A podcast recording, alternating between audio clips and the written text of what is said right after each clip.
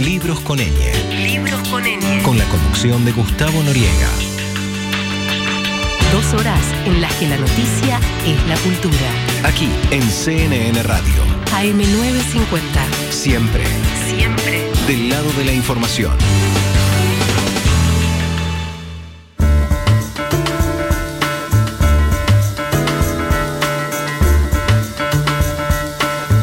Muy bien, amiguitos, 19 horas 20 minutos, como les dijimos, estamos alterando el orden de los factores, pero el producto sigue más o menos igual. Ahora vamos a hablar con el autor de un libro, y es un libro súper, súper interesante, es de nuestra querida editorial Eudeva, y está relacionado con una encuesta que se hizo en el año 1982, la hizo el Centro Editor de América Latina, y es una, una- una- serie de preguntas bastante simples y, directas a un conjunto de escritores de la, de la época. Cuando uno lee la, la lista de escritores es realmente impresionante. Está, digamos, todo lo que eh, era fulguraba en la década del 80, muchos de los cuales son como, bueno, está nuestro patrón, nuestro santo patrono, Jorge Luis Borges, que contestó a la encuesta, estaba eh, Sábato, Manucho Mujica Laines, eh, Andrés Rivera, Beatriz Guido,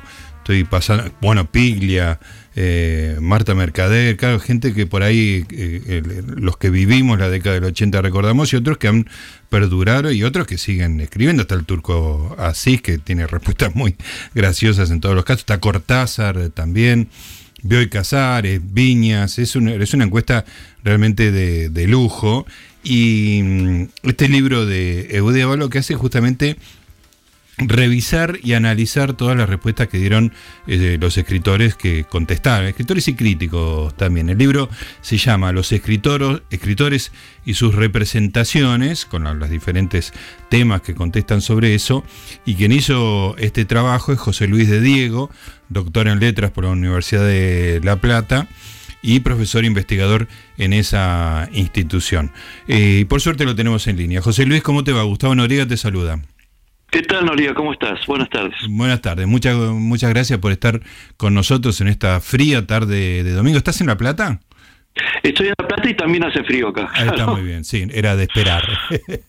Día de mucho frío. Bueno, muy interesante este trabajo, José Luis, revisar una época, me da, me genera un montón de, de preguntas, que me vayas contando eh, la- las este, respuestas en los distintos ítems, que todos son interesantes. Me olvidé de decir que las preguntas las prepararon eh, Beatriz Sarlo y Carlos Altamirano. ¿eh? Este, así que este, es como el centro de la cultura de la época, muchos de los cuales, como decía, se prolongaron con el tiempo hasta ahora. Contame un poquito cuál fue la idea de, de esta encuesta en su momento, que hizo el Centro Editor de América Latina con esta encuesta. Bueno, la encuesta es eh, para los que son somos más o menos de, de la edad, supongo que somos más o menos de la misma edad. Eh, el Centro Editor eh, fue un, un, digamos un proyecto cultural y editorial muy pujante, digamos, que se que se puso en marcha después de la Noche de los Bastones Largos, es decir, cuando eh, fue intervenida Udeva en el 66, Claro. el grupo que producía eh, que conducía Eudeva, eh, funda el centro editor. A la cabeza estaba eh, José Boris Spivakov, como, como Claro. bien sabido. Ellos sacaron unas, eh, eh, digamos, popularizaron eh, una serie de colecciones de, eh, de fascículos, que salían fascículos más libros, ¿no? y se vendían en los kioscos, mediante un convenio que tenían con la cooperativa de, de distribuidora de diarios y revistas. Uno de los más exitosos fue Capítulo. Era un- Ay, una historia sí. de literatura argentina que salió en dos versiones, la primera en el 67-68, y como tuvieron éxito hicieron una segunda edición, ya eh, en la cual algunos eh, fascículos los repetían y otros los reescribieron por, por una nueva generación crítica. Claro. Esa salió entre el 79 y el 82. Eh, no hace falta contextualizar para decir, para decir que estaban en- estábamos en plena dictadura. ¿no? Sí, claro. Eh, entonces, eh, una vez que termina de salir la historia, que tenía ciento y pico de, de fascículos y que tenía relativo éxito, eh, la continuaron con otras, con el, con el sello capítulo, pero con otras cosas, y entre ellas hicieron esta encuesta que salió en 21 fascículos y después eh, esos fascículos se encuadernaron en un libro. El producto es absolutamente atípico porque, qué sé yo, si uno piensa en una encuesta a escritores, eh, piensa en un, qué sé yo, una revista que, le destina 5, 7, 10 páginas a una encuesta de escritores.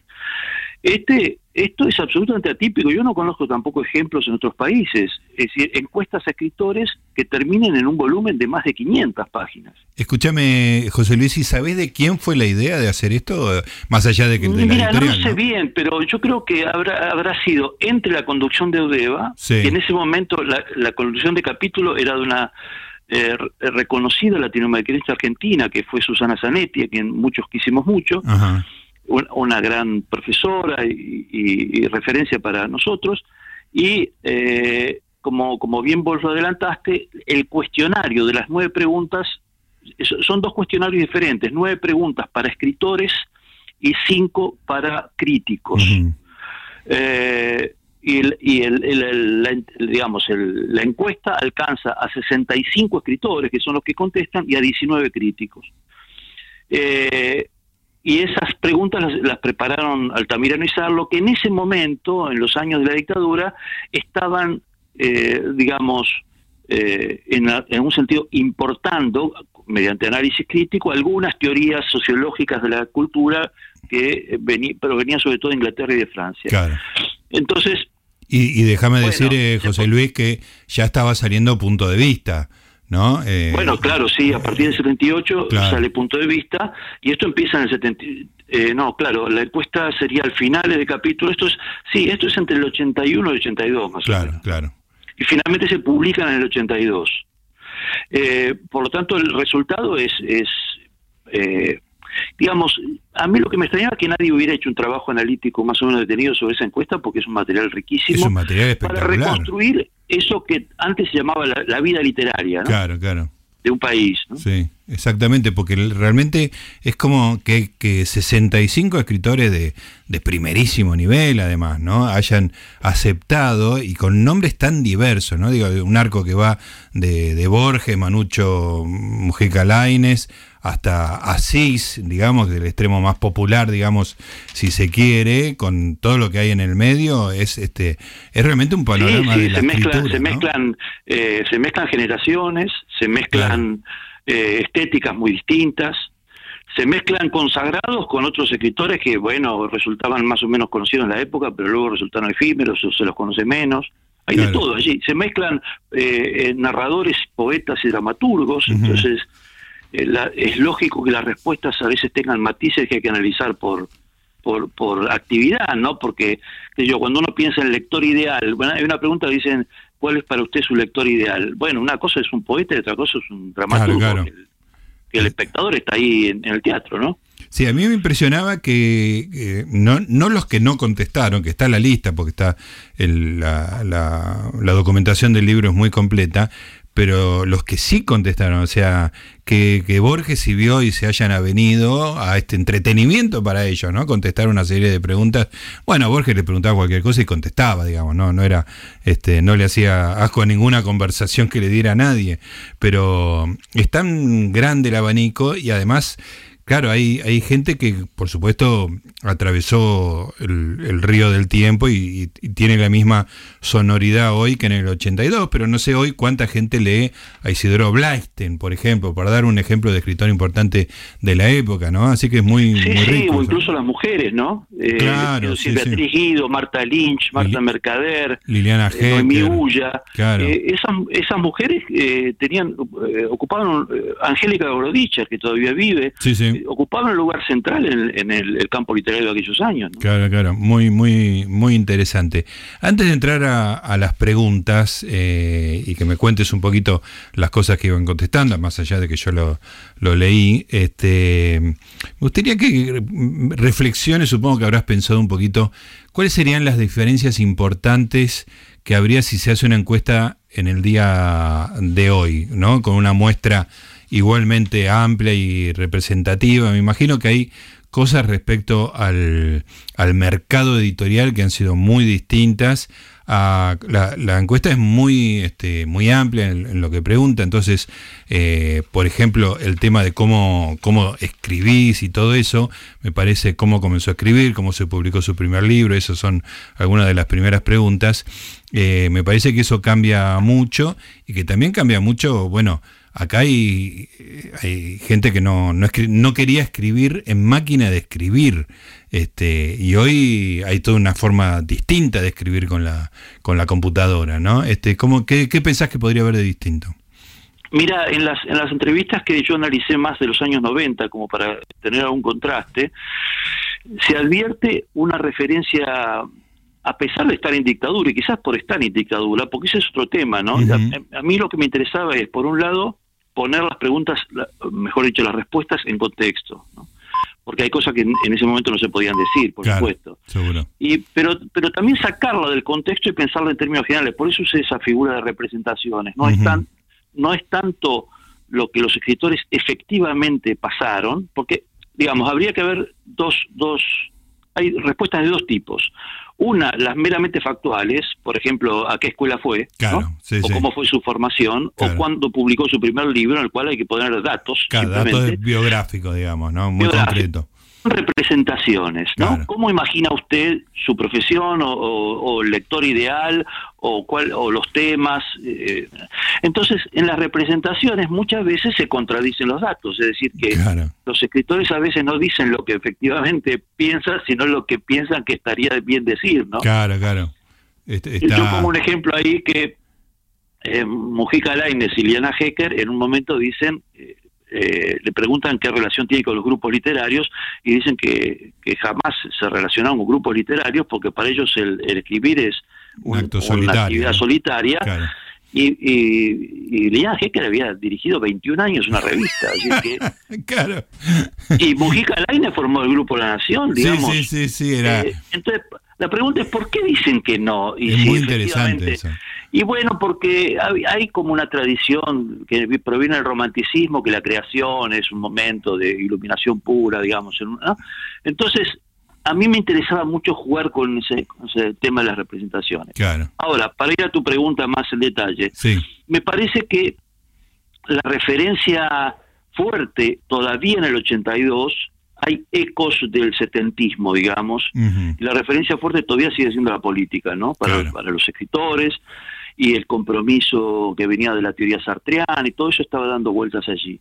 Ahora, ya en los 90, si vos tomás entrevistas o encuestas de los años 90, ya la cuestión viene más por el lado del mercado. Mm. Eh, digamos, el problema de los escritores y el mercado eh, pesa más que los, los escritores y la política. Entonces ahí empiezan a jugar otras cosas, por ejemplo, las transformaciones en el mundo editorial, las transformaciones eh, por las nuevas tecnologías, los modos de comunicación con lectores que ahora son absolutamente diferentes.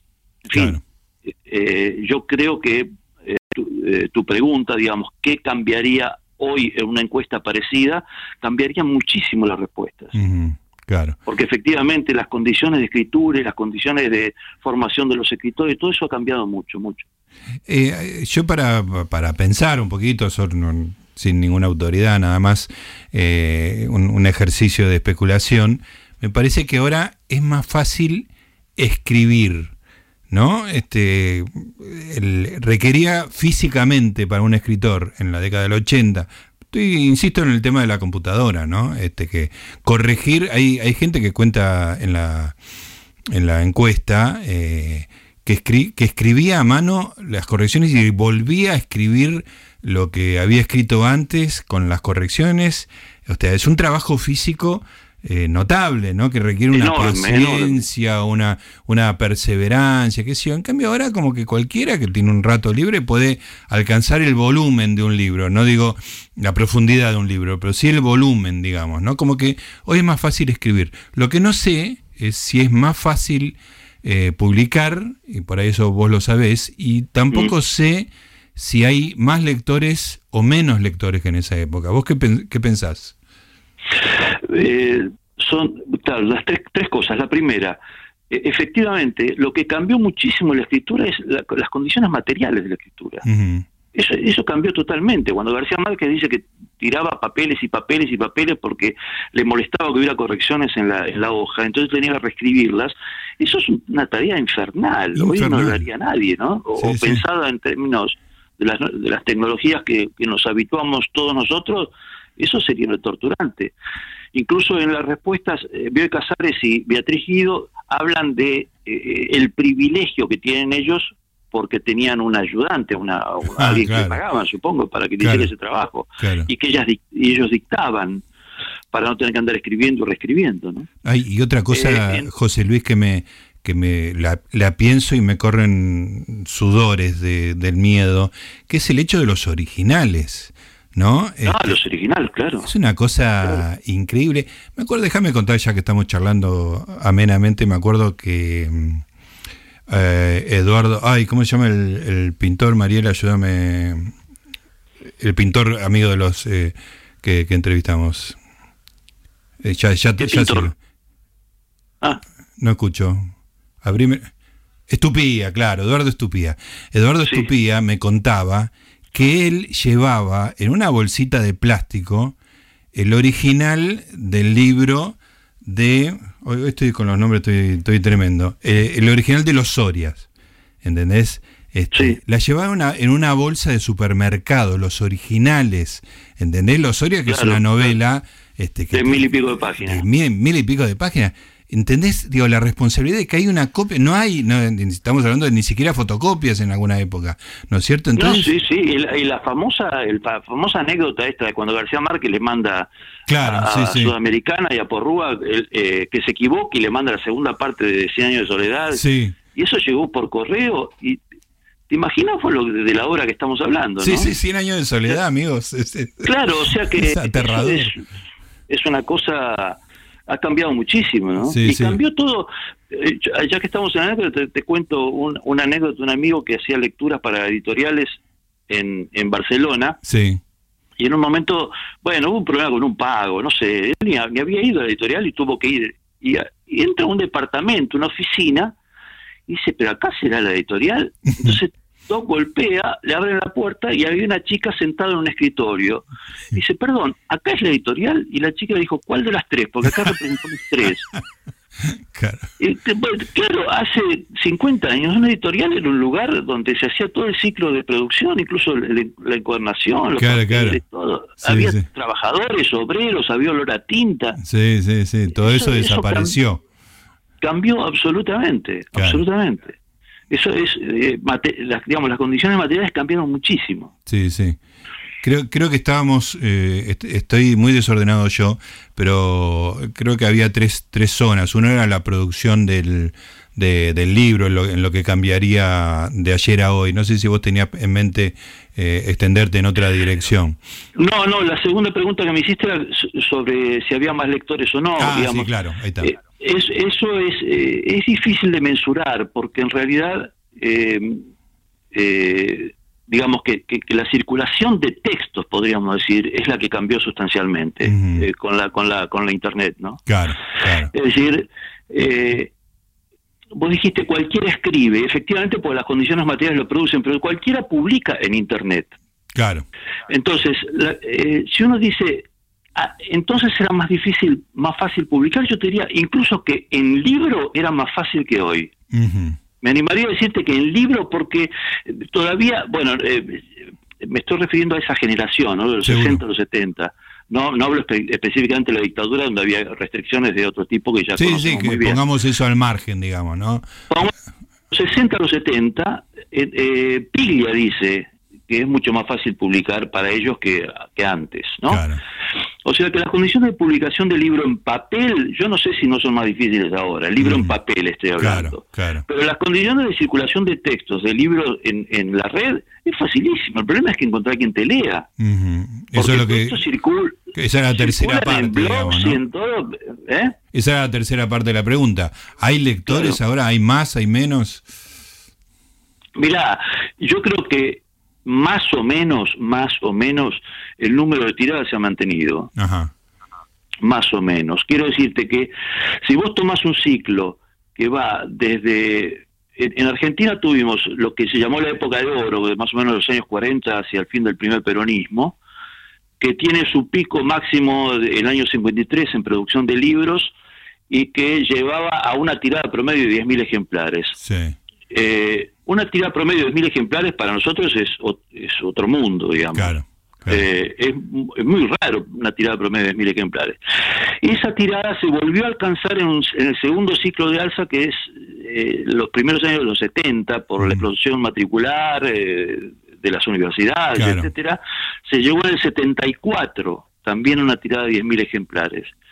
Hoy estamos en tiradas promedio de 3.000. Claro. O sea que, fíjate vos que, pero entonces no era muy raro una tirada de 3.000, 4.000 ejemplares. Pero eh, quiero decirte con esto que el mundo del libro no ha...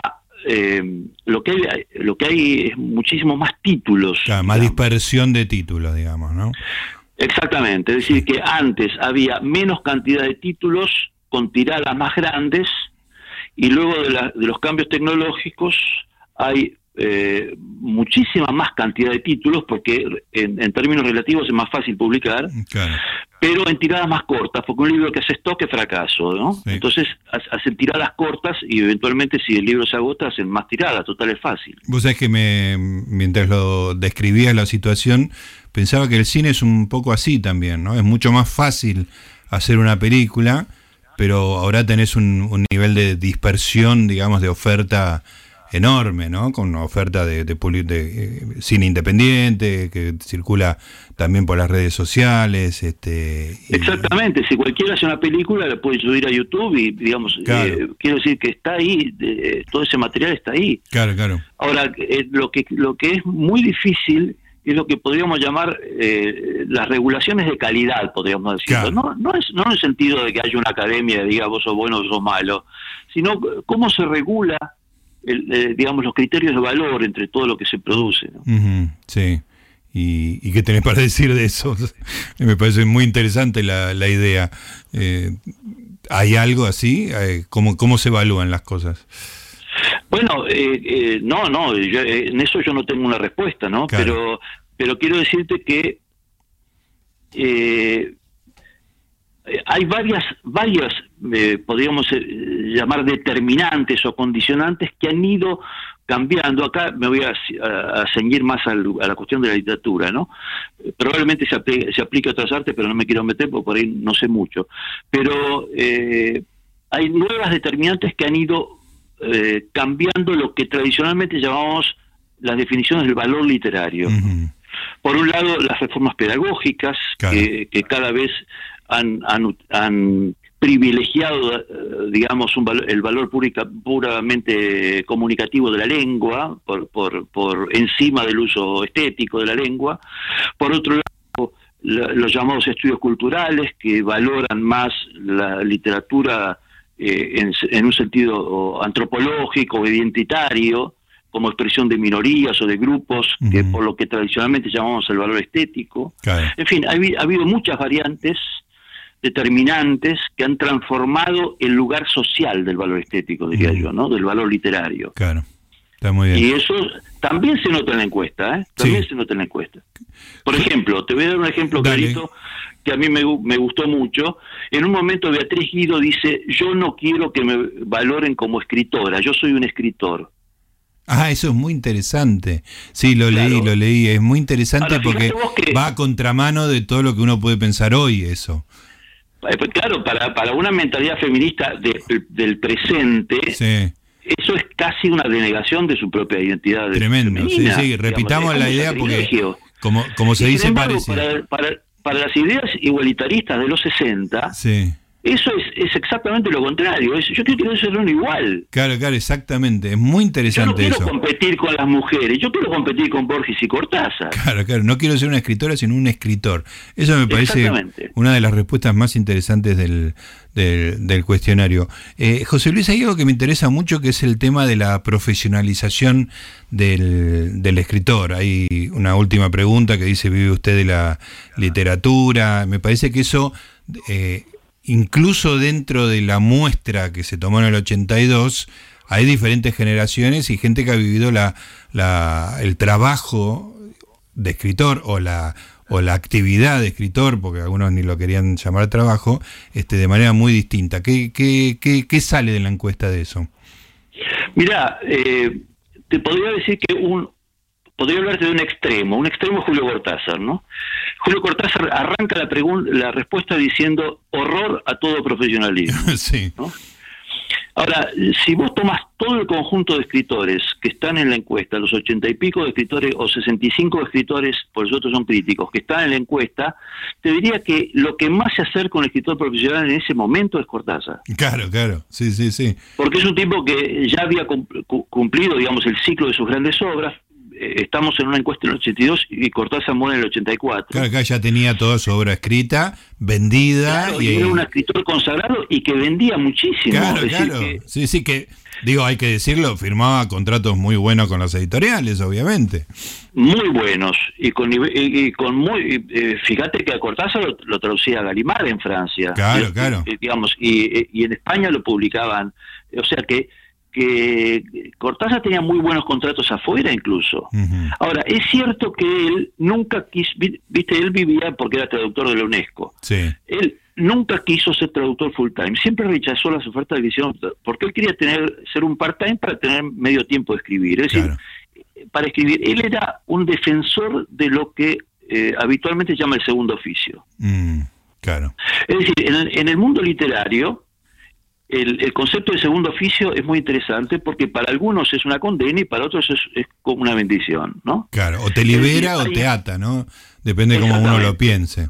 Exactamente. Hay, hay escritores que dicen, dado que yo no puedo vivir de la literatura, porque bueno, mis libros no se venden tanto y el mercado es débil y que yo, y este es un país subdesarrollado y toda la milonga, entonces no tengo más remedio que laburar otra cosa y, el, y trabajar otra cosa es como una condena. Y otros dicen, afortunadamente yo vivo de otra cosa, porque porque al vivir de otra cosa no tengo que comprometer mi literatura, ni tengo que escribir un libro todos los años, ni ¿no? Cuando escribo, escribo de lo que quiero, como quiero. Exactamente. La evaluación del segundo oficio es muy interesante porque tiene que ver con la lo que yo llamo la doble cara del mercado, ¿no?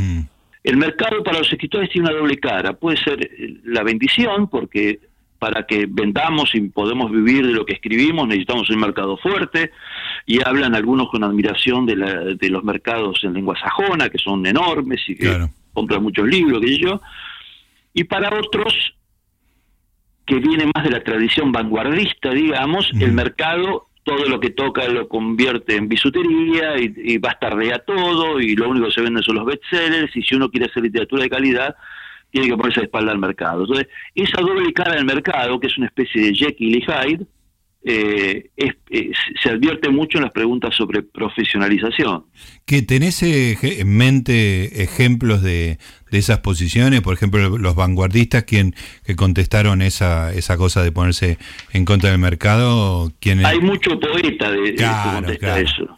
mucho poeta, porque los poetas eh, en relación con la profesionalización, eh, nunca alguien que hace poesía se imagina a sí mismo viviendo de la poesía, porque la poesía no se vende. ahí directamente no hay un no hay un mercado inalcanzable, no hay un mercado.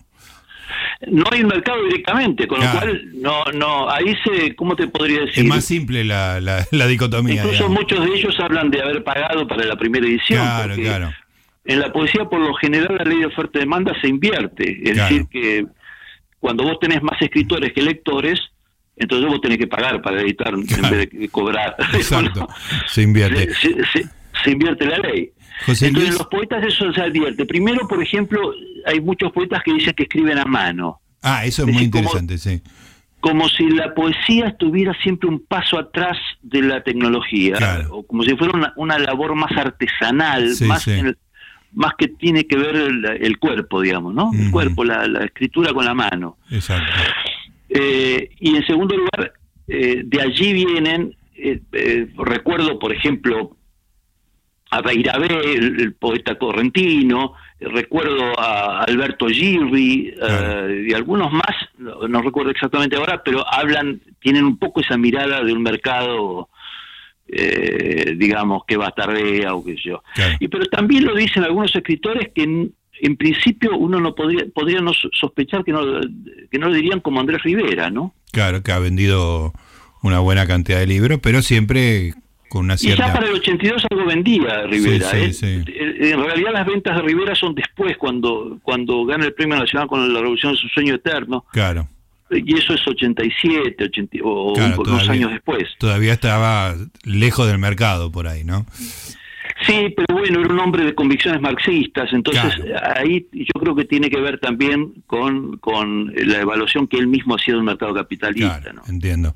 José Luis, ¿y qué pensás ahora ya de nuevo en el terreno especulativo que, que cambiaría esta, eh, el estado de la profesionalización de la figura del escritor hoy? O, o, cómo- o qué viste vos viendo más adelante, en la década del 90, si eso cambió de alguna manera?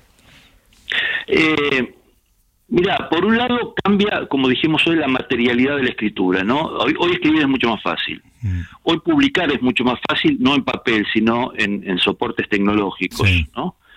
Eh, ahora, las condiciones de vida, podríamos decir, de, de la profesionalización en el sentido de lo que eh, en el siglo XIX se había popularizado una metonimia muy conocida que era vivir de la pluma, ¿no? Aquellos que podían vivir de la pluma. Sí, Así se decía en la época de Balzac y de Dickens. claro, claro. Es decir, y, en España, ¿no? Pero eh, ahora, ¿quiénes viven de la pluma? Son muy pocos los escritores que viven de la pluma, Claro. efectivamente, ¿no? claro. Eh, pero también eran muy pocos en aquellos años de los 80 y de los Ujú. 70. Sí, Eh, el vivir de la pluma es, es una es una ilusión de escritores hiperprofesionalizados que siempre son muy pocos. ujú, Eh, en general son los escritores que logran una combinación extraña, que es lo que habitualmente en el lenguaje de la mercadotecnia suelen llamarse eh, el bestseller de calidad, digamos, Claro. ¿no?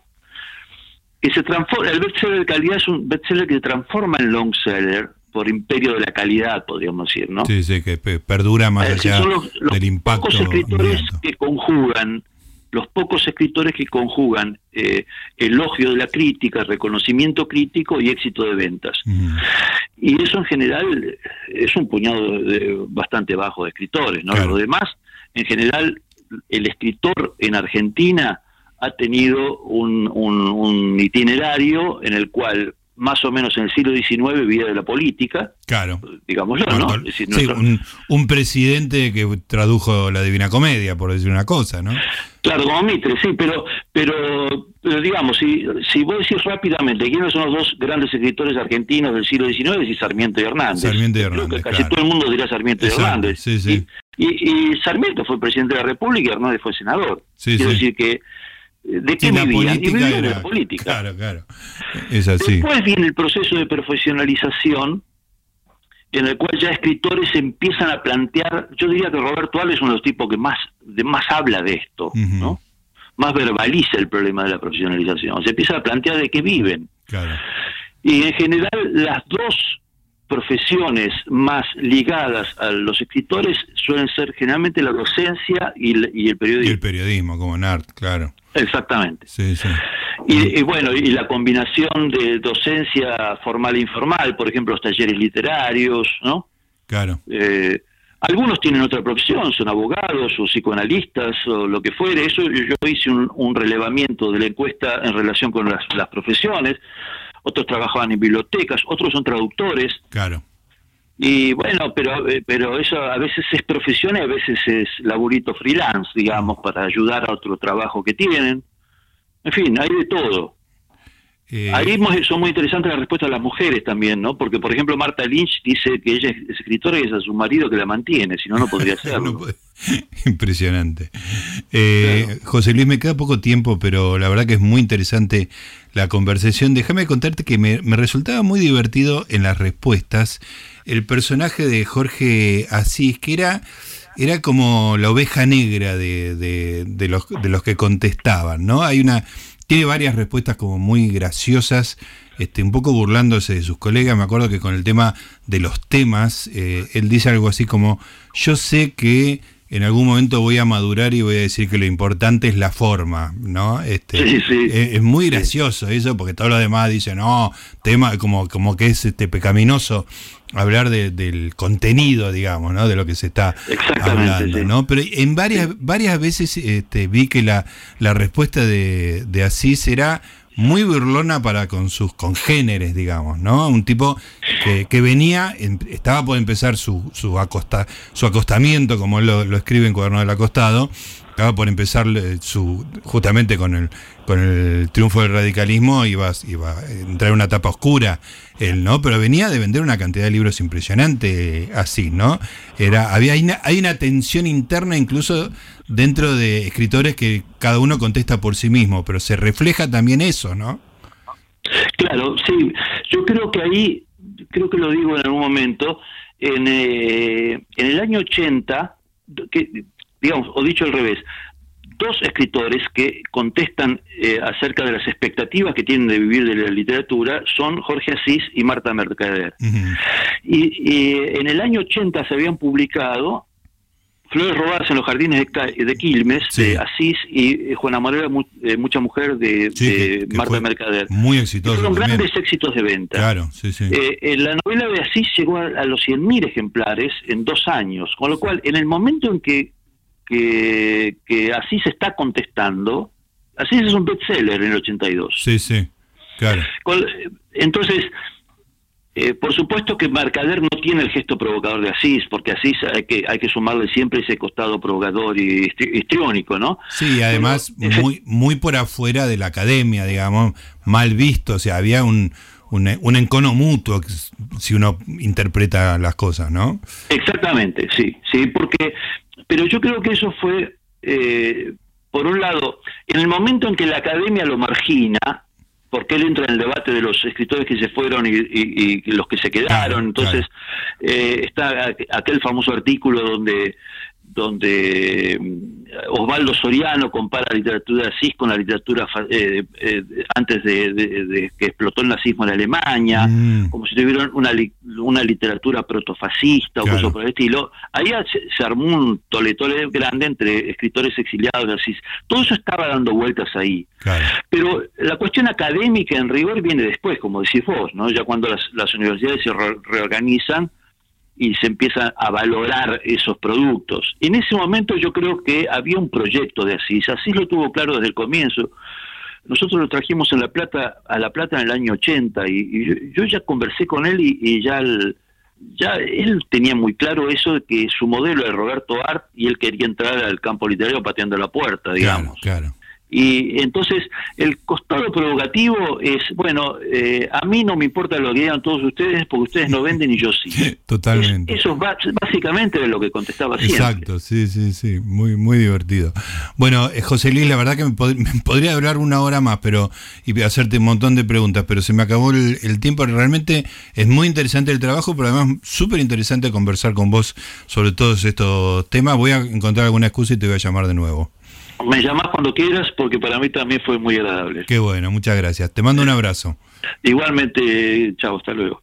Ahí estaba José Luis de Diego, el autor de Los escritores y sus representaciones. ¿eh?